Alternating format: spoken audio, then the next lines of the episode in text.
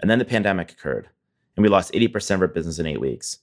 And then suddenly we had to like, it was Airbnb was like a house and it was like burning and we had to rebuild the house.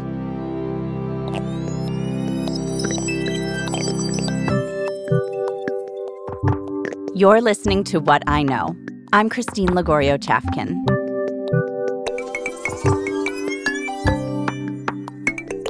Today's episode Rebuilding a House on Fire. My guest today is the CEO of a company with 6,000 employees around the world and which has served 1 billion people. Rather, it's had 1 billion check ins.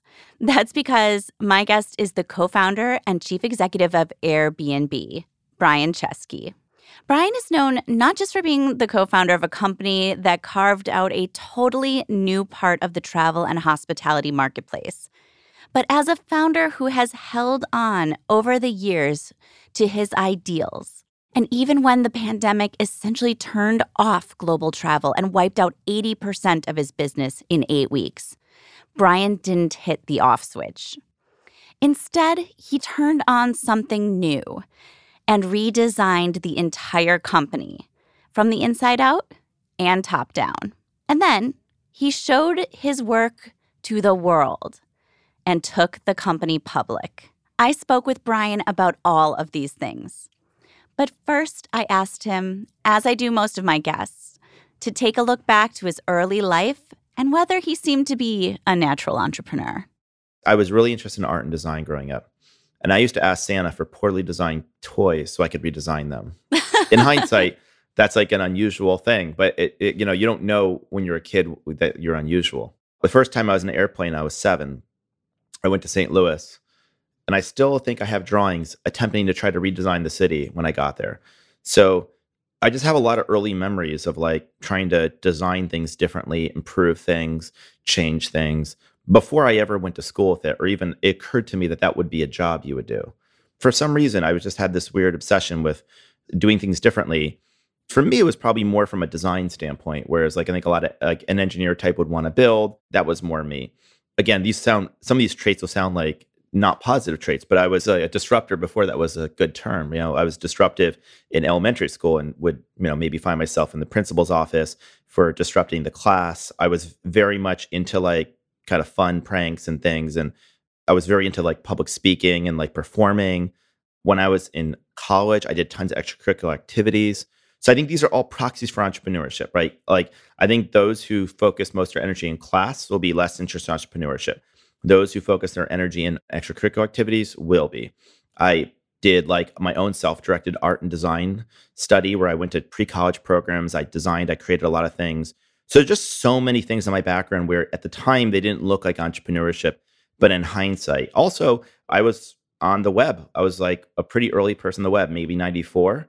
And I learned HTML. I used the web before Google, before Yahoo, when there were phone books and you had to, the phone books had the URL links and I would build websites for other kids. So I was pretty entrepreneurial in hindsight, but no one, including myself, thought I would be an entrepreneur at that time because it, it, didn't it wasn't even clear that was an available option for me. I did not come from a culture or family of entrepreneurs. My parents were social workers. I mean, I remember as a kid when I was five years old, I would like be obsessed with Walt Disney and watching the wonderful world of Disney. And when I was a kid, I wanted to work for Disney and be an animator or do something like that. I never thought I would start a company like Disney. And you know, the fun stat is Airbnb's worth more now than Disney when I was watching those TV programs. Just as a, we're a bigger company than Disney was when I was a kid, and that's just like no, I would have never occurred to me. Yeah, that's fascinating. So let's fast forward. You founded Airbnb in 2007, and that story is quite well known. But it's also fun to sort of think back to the fact that you also were the original Airbnb host, you know, with an air mattress. Um, what do you wish that you had known then that you know now? Somebody once said that starting a company, you build the product and then you build the engine that builds the product. And the engine is the company. And I think it's really intuitive for founders how to build a product, right? There's a reason why like 22, 23 year olds are really successful at like having an idea and building an app and then millions of people using it. I'm not saying that's easy. I'm just saying that happens over and over again. And you can you and I can think of like a dozen examples, right? how many examples can you think of founders that have an idea, they build an app or a product, it's successful, the company grows in hypergrowth, and then they successfully grow the company and manage it and are still running the company at 50 billion market cap or higher. And like like a huge organization there's a fortune 500 company. Like how many examples are there? And it's not like just like a total like disaster. There's not a lot of examples. And the funny thing is that somebody once told me all companies start out differently but once companies are really large they're all kind of the same. The jobs are kind of the same right so if like, you were to start like a shoe company and i start like a housing company someone else starts a milkshake company like they all start differently, right? And they start as like the product and you're making it. But once you're all Fortune 500 companies, 90% of how you spend your time is actually pretty fungible and exactly the same, right? There is a specific product you're building, but almost all the principles and lessons become more and more similar. And I did not know at all how to manage. I didn't know how to run an organization. I didn't know how to ship things. We could have a whole podcast just about how to run and build a company. Yeah, sure there are two pitfalls, and almost no one avoids one of these two pitfalls. Pitfall number one the company g- grows incredibly fast. You have an idea, it grows incredibly fast, and then it just becomes like a total clusterfuck. It's a total disaster, right? The company's not well run. It's like everything's breaking. It's totally crazy. And everyone's like, we need to get a grown up in there. And that's like problem number one. Problem number two is it's a big, old bureaucratic organization. It's slow moving, it's political the people just think the job's nine to five. They don't really care. They're disconnected from the mission. And it's just like, like if anyone listening has ever worked for a really large old school company that you didn't like, it might be like that. And it feels like there's very few companies in the world that can be in between. It can have a spirit. It can have like this insurgent spirit, but it can be actually well run and well organized. And I think that's part of what I spent the last 10 years doing is learning how to be a CEO. I think being a founder is totally intuitive. You don't have to be you don't have to learn to be a founder. You just start. Being a CEO is something you have to actually learn. And I think I wish I knew how to be CEO back then. You know, you started out during the Great Recession. Did that prepare you or arm you with any degree of knowledge that, let's say, of the certainty of uncertainty as the pandemic set in in 2020? You know, companies are not exactly like human beings, but there are some reasonable analogies to a human being. And I've never, I'm not a parent, but I do think that founders are almost like parents and they they love the company the way a parent would love a child like if anyone has you talk to any founder and if they lose their company it's like this incredibly traumatic period and i think the other thing that's really critical is the circumstances of your birth are really important just like a real human being the way you were born into this world has some impact on you the circumstances of how a company is founded is important airbnb was founded in um, august of 2008 if you remember what was going on in August 2008, that was the beginning of the financial crisis. And so we could not raise any money. I remember I was meeting with somebody who said, the economy is so bad, we're not even investing in good companies. Why would we invest in Airbed and breakfast? and so we had no access to capital. And at that time, it created a scrappiness. It created a sense of survival. I mean, when we got into Y Combinator, Paul Graham said one of the reasons he invested in us is he said, You are like cockroaches. You will not die. And we are looking for people who won't die because we're going to be an investment nuclear winter. And in a nuclear winter, the only thing that survives is a cockroach. And that's what we want. And so, in other words, like that's kind of the DNA. We were survivors. We were scrappy. We were hardcore. We knew how to operate without any money. And I think that forged the DNA. We were also kind of born in a crisis and the other thing is that, like most companies, a lot of companies have challenges because they get big. Facebook got a lot of scrutiny when it got big. Amazon got a lot of scrutiny when it got big. We got scrutiny when we were 10 people because we were operating in a three bedroom apartment and suddenly, like, we were like the internet moving your neighborhood and people had some challenges with that. And so, at this really early age, our company had a ton of adversity. It was just, it seemed like an idea no one to fund. We couldn't raise money. There were a lot of challenges, but I think that made us really like really tough and able to be resilient. And so I think when we lost 80% of our business in 8 weeks, I think a lot of companies were paralyzed. They didn't know what to do. They froze.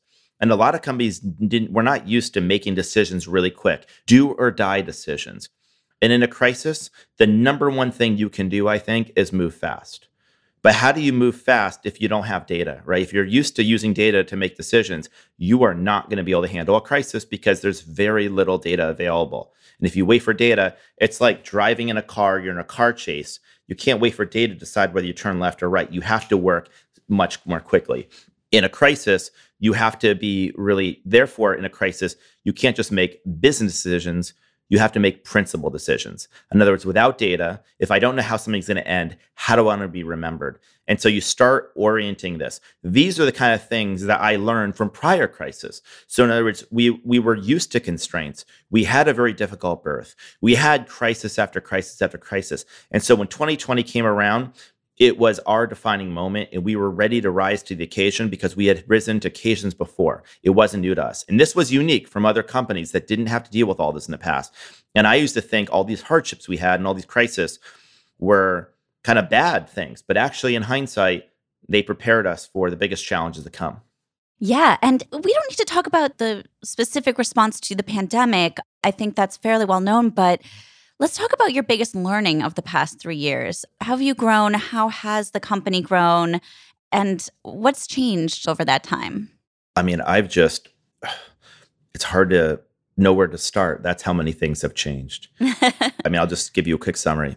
I think there's the company Airbnb before the pandemic, and there's Airbnb after the pandemic. Let me just start with a number, and I'll go back to how it happened. Before the pandemic, we were basically a break even company. In fact, the year before the pandemic, we had lost probably $250 million that year. So we were not profitable. We were close to break even. In the last 12 months, this is a today number, in the last 12 months, we've done more than $3 billion of free cash flow. So we're, we're very profitable. That's just one number. So how did that happen? And there's many other things about our company that changed. What happened was, let me just tell you this quick story. In late 2019, I had this dream. This sounds like made up, it's real. I had this dream. and this dream was, or this image I had in my head, that I'd left Airbnb and it had been 10 years and I just came back. And I went on a hike with Joe and Nate, my co founders in Bolinas. Joe has a house there.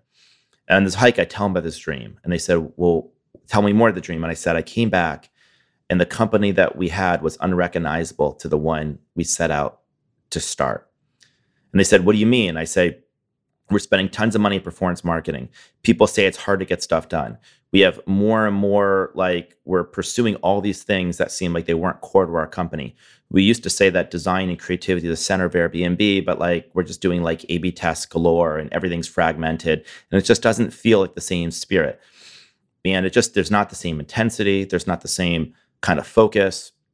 And they said, What are you going to do about it? And I said, I don't know because we're working on our S1, we're about to go public and making a bunch of changes for the IPO. Like, how do you even do that? But I had in my head the kind of imaginary company I thought we were going to start. And then the pandemic occurred and we lost 80% of our business in eight weeks. And then suddenly we had to like, it was, Airbnb was like a house and it was like burning and we had to rebuild the house. And that was the moment I realized, okay, I'm going to run the company totally differently, the way I've always wanted. I'm going to start stop i'm going to stop asking for permission and do what i think because i was trying to run the company the way i thought everyone else wanted. And by doing that i think what was happening was no one actually liked it. And so then i said okay here's what we're going to do. We were divisional. We were like amazon. We had all these divisions. We're going to get rid of every division. We're going to be functional. We're going to have a marketing department a sales department a finance department a design department. Now that sounds unique of the Fortune 500, take a guess how many companies are functional. I've heard of one. There might be more than one. Apple is famously functional. There's almost none. So we're going to be functional. The second thing is we're going to look at metrics, but we're not going to run the whole company off metrics. We're going to run the company off a calendar, a single roadmap. And we're going to use big ideas. We're going to ship these big ideas twice a year with these things called releases. And this is one of them that we're talking about. The next thing is we're turning off the majority of performance marketing. Performance marketing was like a drug, and we were addicted to it. And the drug is basically buying keywords on Google to promote a commodity service. We're like, we're getting off that. We cut marketing in half like today it's been half and it's more brand. Then I said, we're going to be getting back to our roots of design and creativity. So we really focused all of our energy on developing these incredible, great products. And we stopped focusing on growth and we started focusing much more on creating a better user experience, which of course led to more growth. We basically created much more intensity. I cut out a lot of the bureaucracy in the company. I started auditing everything. I asked every executive to get in all the details. I expected everyone to be an expert in what they did. We removed layers of management. So, in other words, just to summarize all this, I redesigned the company in a new image based on my learnings of 10 years. And that explains how we were able to do what we did. And what we really did at the end of the day was got back to our roots. We got back to being a startup we got back to being creative, but in a way that was much more disciplined than ever before. And I think the lesson here is that founders want to have control of their company. And so they try to have like control of the board. The real control a founder needs is controlling the execution of the company. And I was like two hands off. I was trying to empower people with autonomy only for people to feel disempowered. And I think leadership is not absence, leadership is presence. But I was worried that my presence would be viewed as meddling, as not trusting the team, as micromanaging. And then the problem was the crisis occurred. And then suddenly I had to do it out of survival. And it worked so well, I said, I'm not going to ever change how we're running the company. We're going to keep doing it this way. And that's what we did. We redesigned the company from the ground up. A thousand of us got in a foxhole and we were able to like totally fix the company. And I think not only fix the company, but I think point it in a totally different direction. And now we develop products different than most every other company because we developed software kind of like hardware. We took the best of hardware, the best of software, we infused creativity, we stayed super functional. We have only 6,000 employees. We do nearly half a billion dollars in free cash flow employee. And by the way, I say all this, I'm a designer that went to art school at the Rhode Island School of Design. So the point is that design isn't just how something looks. Design is how something works. And I think you can design a better business and just be unapologetic about it. And that's exactly what we tried to do. So you redesigned the company in 2020. 100%. And also went public. I yes. mean a year later. That that's just it's it's a wild story. All like, on Zoom. I don't recommend that by the way for most people. And you mentioned auditing everything along the way. Like I can't even imagine the amount of work and also the amount of communication skills that internally that must have taken. How did you communicate all of this and all these big changes? Do you have any advice there? I mean, I know that it's not just the making the change, it is the making it happen, right? I've got some really crazy suggestions on this part. First, let me just say that 2020, I don't recommend anyone recreate the, what I went through in 2020. Probably what anyone went through. yeah because it was 16 hours a day, seven days a week for a year. Like, and I don't recommend that. And part of why it was that was because of things I'd done before that that I had to fix. So it was a learning lesson. I don't ever recommend this, but I'm glad I did it and it made us better. So here's what happened. One of the things I learned is in a crisis, you have to communicate. I'll make a number up like four times as frequently as a non crisis, right? Things felt like they were moving four times as fast. So you had to communicate four times as much. So here's what I did I have nine people on the board, I guess nine including me, so eight others. I talk to every board member every week. Usually, you're lucky to talk to a board member every quarter. I talk to every executive every day, every single day. I talk the entire company every week. So, and we had weekly board meetings. We had a board meeting every Sunday. It was a check-in. So I, I basically, the reason why is I said, I'm going to make like three months of changes every week. And we have board meeting every three months. So now we're going to have a quick check in every week because every week I'm telling you about three months worth of changes I made. And so what I did is I got everyone together, first the board, and I said, I'm going to make a ton of changes. I'm going to move too quickly. I can't run them all by you. So let's agree on the kind of changes I want to make, the general principles. So I wrote out a bunch of principles. I said, number one principle, we're going to act fast. Number two, we're going to conserve cash. Number three, we're going to act with all stakeholders in mind. We want to be remembered not as villains of this crisis, but as people that stepped on the right thing. And fourth, we're going to play to win the next travel season. So in other words, when people were predicting we were going out of business, we were already figuring out how can we win next travel season. It was a mentality. The next thing I said is I wanted to change the psychology organization because people were like, oh my God, why us? And I said, no, no, no, not why us, it's watch us. So I said, this crisis is our defining moment. And here's a real good trick. If anything ever happens to you in your life, it's really bad. Imagine how do I want to be remembered in history? Now, maybe history is just three people. Maybe you're not going to be a historical figure. But if you separate yourself from that moment and you say, how do I want to be remembered? You suddenly can change your psychology because the psychology of leader becomes the psychology organization. And if you think you're screwed, people say, well, you have the most information, so we must all be screwed. But if you as a leader are optimistic, then suddenly that optimism can permeate the entire company. And so that was the psychology. Then came the actual communication. Here's a crazy thing I stopped using email. I don't use email today. I mean, some people send me emails, but I do not communicate via email. I stopped using it. So, what did I do? Text message. I ran the company through text message and phone calls. I text 40 to 50 people a day, and I prefer text message. Not everyone likes it, and not every company, but I do not like email. I think it's just not, uh, I think emails are their purpose, but I think they're not a good way for communication. So, we did a lot of Zooms we don't have a meeting from one to two o'clock. We'd have a meeting at one and we go till we solve the problem. And if the meeting at two, ended at two. If ended at 10 p.m., it ended at 10 p.m. This is in the crisis. Like you, you just stay in the meeting till you solve it.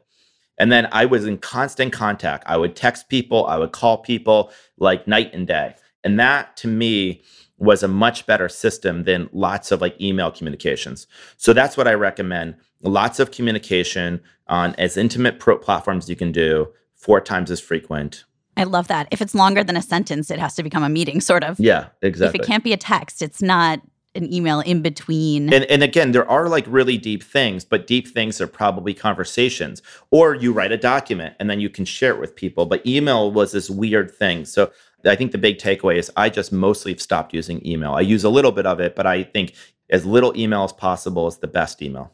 Great. So tell me about the the reprioritization of these two launches every year, just doing two big releases instead of say having, you know, 30 different priorities in a year. How did implementing that go and and what is coming up now? The basic insight is that software development in Silicon Valley has reached a local maximum. Like you ever pick up your phone and I want you to look at all the apps in your phone, okay? Do this. And I want you to ask yourself a question. How much have each of these apps changed in the last year? In the 2000s, like there was a new iPod every year and it was really different than the last iPod and you had to have it because it was so much better. Like I remember that. Remember the Apple the iPhone and then the 3G came out was way better and the 3GS and then the 4 and each model was way better. How many apps are like that where each year it's way better than the year before? Could you even open look at 10 apps in your home screen? Do you know anything that's changed about those 10 apps in the last year? And the average person couldn't even tell you. And so the problem is that the way product development is done in Silicon Valley is it used to be done like product like hardware. And then people realize actually software is very freeing. We have ubiquity of data. And we can basically, instead of having one roadmap, we can have a hundred roadmaps because we have these people called product managers. And product managers are like these cells in the body. They have all the data and they can try to make a quote impact on the business. I put impact in air quotes you know what company that comes from. And the problem with that is the strategy for most software companies or a lot of software companies isn't really a strategy. A lot of stra- software company strategy is to grow. It's to hit a metric. And then the PMs are running the product or the, they, there's something called product group areas, right? They're really just PMs that are in charge and they identify whatever project they can come up with to move the needle on that metric. Now, this sounds good, right? Like it sounds like you can move quickly. And we're not going to have a coordinated map because it's much faster just to free everyone. So this is the theory. And, and, by the way, everything's measurable, so we can test everything. And we can put out two versions, an A version and a B version. And we can test A versus B. But this is where a lot of software development goes. Now, let's imagine we were designing a car. Let's take a Tesla, because I know Tesla does not do it like this. Now, let's imagine there's 100 different teams or 10 teams. And let's imagine the wheel team has their own strategy, and their strategy is to drive more sales. So they're going to do A B tests to try to figure out the right wheel. But then they found this new wheel, but now the tire team has to adapt to their wheel, but they're on a different roadmap. And so they can't do something. But if they did, now that wheel and that tire is bigger, so now you need a bigger body of the car. Now the car body team has to like change the body, but now the body's heavier. So now you need a heavier battery but to have a or a bigger battery, but a more powerful battery, you need to manufacture a different battery. So you need to have a totally different factory built. But this factory now needs like more money. And so you need to go to the CFO, but the CFO said, but we told investors this other thing. You see what I'm saying? I guess the point is that if you want to do something big, you've got to do it together. People see one product, they see one app. And so ultimately, I came to the conclusion that if you are just having these decoupled teams autonomously A B testing everything, then all they're doing is reaching local maximums, trying to grow, and the overall product is going to not change and not improve. So instead, what we're going to do is we're going to develop software a little more like hardware. Now, I want to be clear we do ship software every single day. We have two big releases, but we make fixes and we do A B testing. But we don't do a lot of A B testing we don't ship tons of stuff every day. We try to contain it so we can do really big releases. We do a few big things a year. It's on a calendar. Everyone can plan their year. We have a, a, a pipeline of the next two years of innovation. And then what we're able to do is because we have these two releases, we can drive all the world's attention to these products. Then we get a, a, week of PR, but most importantly, all of our marketing is not buying just Google keywords or doing brand campaigns. We're actually marketing the products. So we launched categories in AirCover last year uh, in May, are advertising as the new products. A lot of people at tech companies don't want to work on new things because no one knows about it and they'll never use it because there's no commitment to marketing the innovations. And so this was a big insight that product and marketing should be integrated like a chef and a waiter at a restaurant. And if the waiter isn't allowed in the kitchen and isn't allowed to cook the dish with the chef, and the chef doesn't ever go out and talk to customers, then the food isn't going to be as good as if they're totally integrated. And this is exactly what we did. And I think, by the way, if somebody's listening, they probably say, well, it sounds like interesting, but it sounds like a bottleneck. It sounds like you can't ship as fast. Here's the thing we did 150 upgrades and innovations in the last 18 months through this process.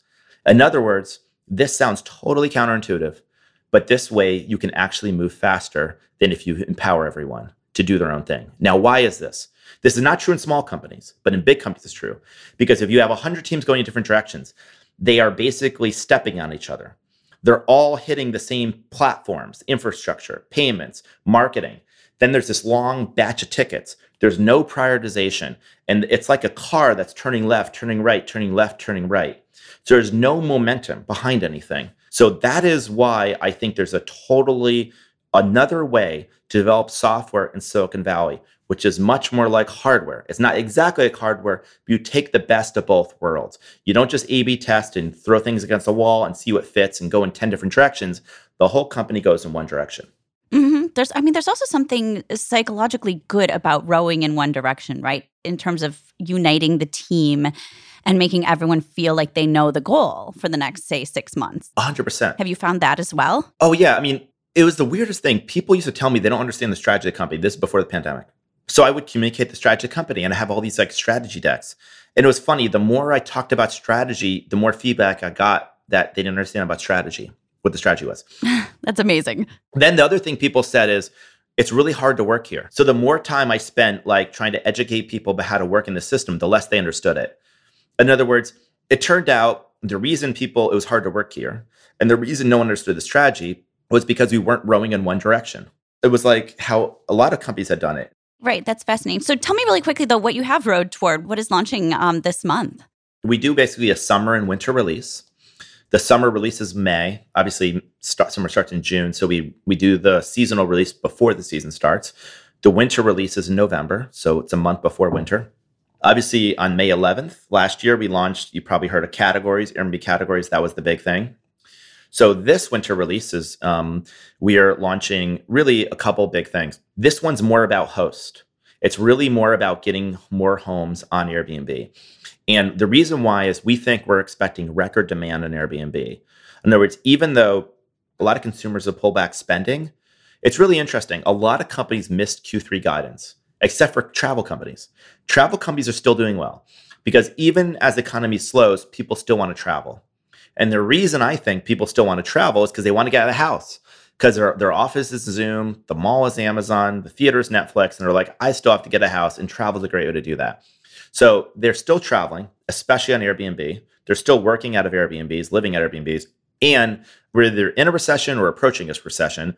And so I think that's going to also be an opportunity for people to start putting their homes in Airbnb because we were found in recession and it's a great way to make extra money. And so we thought, wow, this is a real opportunity for us to basically make it much easier to put their home on Airbnb. And we asked people, why don't you put your home on Airbnb like the average person? And most people have brought up two big concerns. There's others, but two big ones. The first is they just don't quite know how to get started and need help. The second is they're nervous about having other people in their home. These are two top reasons. There are others, but these are two top. So we said, well, what if we address each of these? And so what if we designed one product for each? So that's what we did. The first is hard to get started. Now there's an easy way with Airbnb setup. Airbnb setup is what it sounds like an easy way to set up your Airbnb. And we thought, what's the easiest way to set up your Airbnb? We looked at, like, say, the Genius Bar with Apple. And that was a good source of inspiration, or retail stores. And there's somebody that can help you. And we thought, what if the best way to learn something was from somebody who's done it before you? With Airbnb setup, you can basically get paired. We have 1,500 superhosts all over the world. We match you based on a few questions to the right superhost to you. And we built this custom integration where you can basically like Zoom, it's kind of like FaceTime through the app, through the Airbnb app. You can share your screen with them. They can walk you through the process. They can help you step by step to get you your first booking. And it's really pretty fun. So that's Airbnb setup, and that will make it much easier to get started. The second thing is provide more protection because people are nervous by having other people in their home. So we launched an upgrade to AirCover. AirCover is protection that we give hosts, and we added even more air cover. So number one, we are now starting next spring. We are going to verify the identity of 100% of guests booking Airbnb. I think now, lately, verified identity is a very hot topic if you followed like Twitter. Well, we've already verified the identity of 100 million people already in Airbnb. And so we are going to now scale this to every single person booking. And we're also going to eventually verify the identity of every host. So that's the first thing. Then we built this reservation screening technology. It's basically this machine learning model that looks through a billion prior stays in Airbnb and it looks at like when there were parties when there weren't and we found a lot of patterns of like behaviors that lead to parties. You're basically we're able to use machine learning to predict a party. We don't predict it all the time but this technology reduces the party incidence by about 40% we piloted in australia. It works. So we're now rolling this out to us and canada and it's going to be rolled out globally. And then finally we're adding more protection for your home. We're going to increase damage protection from a million dollars to three million dollars. And what we're really trying to do, Christine, is we want to get more regular people to put their real homes in Airbnb. Yes, we welcome property managers and dedicated rentals, but I think the core of Airbnb are everyday people putting up the homes they live in on Airbnb. And I think making it easier to get started and offering more protection through Airbnb setup and upgrades to AirCover are what we're going to do. And if we do all this, I think this is going to be an economic lifeline for a number of people to make extra money and it should provide some really cool place to stay next travel season. So that's what we're doing. Yeah, that's fantastic.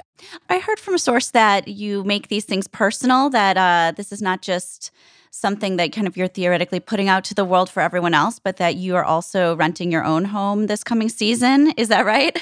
yeah, I try to always, um, I don't know what the term is, like dog fooding might be one version of that term. Right, it's, a, right. it's a funny term, like, like eat right. the dog food you manufacture. Eat your own dog food. yeah, eat your own dog food. Just to use an analogy, I was living on Airbnb in the beginning of the year. I did, wasn't in San Francisco. I was staying in from Airbnb to Airbnb. I stayed in a dozen and a half homes. And from my experience living in Airbnb, we created Airbnb categories because I realized, wow, like we should have a different way of searching that wasn't a search box. We should just allow you to view by category, like more of a browse functionality, because that's what I wanted. So this time I said, I want to become a host. I haven't been a host in a, number of years. And I said, I'm going to be a host and I want to figure out like what would make it really easy for me to get started, but also what kind of protections I want. And so I decided to list my own home that I live in, not a second home, my actual house that I live in in San Francisco on Airbnb. It's a two bedroom house. I live in one of the bedrooms, and the other bedroom is a guest room. And so somebody's going to be sleeping on a floor above me in the house while I'm there. And yeah, I'm going to be listing it and I'll be taking reservations in January. Making it real I think makes it much better. I mean, here's another lesson. So many CEOs run a company by spreadsheet and by metrics. And I think metrics are great, but you need to know what the metrics mean. And if you only look at the metrics without context, then that's a problem. And remember, every number is of a person usually. I mean, most metrics are of people. And so you got to be very careful about people becoming numbers and getting emotionally detached from the things you're doing. And I think the best antidote to that well, the second best antidote to that is to talk to the customer. But the best antidote is to be the customer. And I think this is intuitive if you're starting like a messaging app, you can just message all day. It's harder when it's a travel company or, you know, you got to like put yourself in the shoes, but I think it's really important. When we come back, I'll talk with Brian about something very surprising that has been a huge relief to him. But first, a quick break.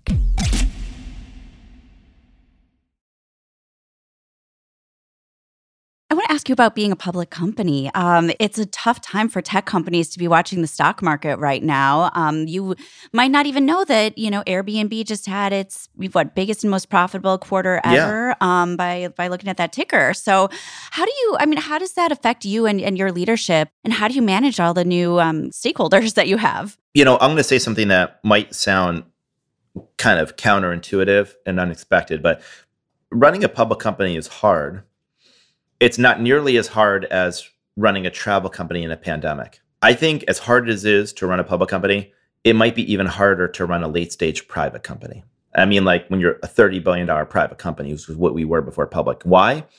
At that stage, we're covered like a public company. We had beat reporters. We had to have like an audit committee. We had to have like a lot of committees. So, in other words, we had a lot of the downsides of being public as a late stage private company, but we didn't have the upside. And because we weren't totally transparent because we were private. We didn't share all financials. I think there was this sense that like people were never getting the full story. Well, like maybe they weren't.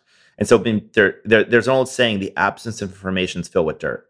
And so I think there was just all sorts of questions about our company. And the moment we became public, I think all the questions were answered. Whether they like the answers or not is up to them that they choose to buy the stock, but the questions were answered. And it actually became oddly easier for me to run a public company than either a travel company pandemic or a late stage private company because those two things are no picnic either. And yeah, people could say, yeah, that's because you're doing well. Yeah, but we also like lost a bunch of market cap this year. And I got to say, like, we've been really focused. And so I don't think it's affected us too much. You know, we try to focus on what we can control. And so what we control is deliver record earnings every quarter. And that's what we're going to do. And so that's what we've done. And I think it's just been helpful to like have real accountability. I mean, I think accountability generally makes you better. That's so interesting. It almost sounds like when you're speaking that there's a weight off your shoulders rather than a new one on them. Again, this sounds crazy, but I have less pressure as a public company CEO than I did as a private company CEO, a late stage private company CEO. There's less yeah. pressure today than before I went public. Again, because it, like the dynamics were very unusual where we had all the downsides of being a public company without the upsides. So fascinating. Thank you so much, Brian, for being here with me today. Oh, thank you so much.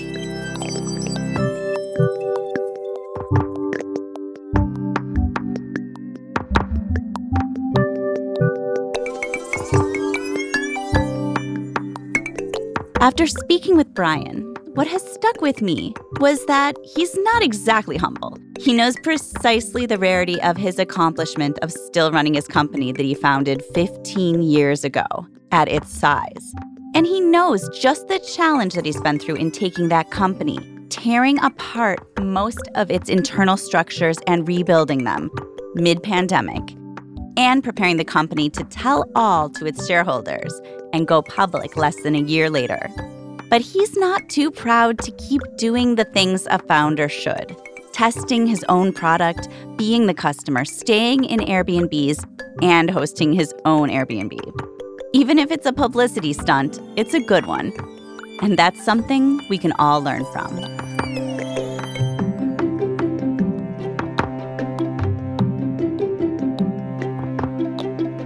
What I Know is a production of Inc. magazine. I'd love it if you could subscribe or follow wherever you are listening.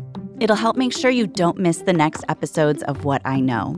Also, if you can spare just a minute, please do leave us a review. You can also let us know what you think about our shows by dropping me a note at whatiknow at inc.com. Our producer, who, like Airbnb, has an insurgent spirit but is actually well run and well organized, is Joshua Christensen. Our associate producer is Blake Odom, and our editor is Nicholas Torres. I'm Christine Lagorio Chafkin. Thank you for listening to What I Know.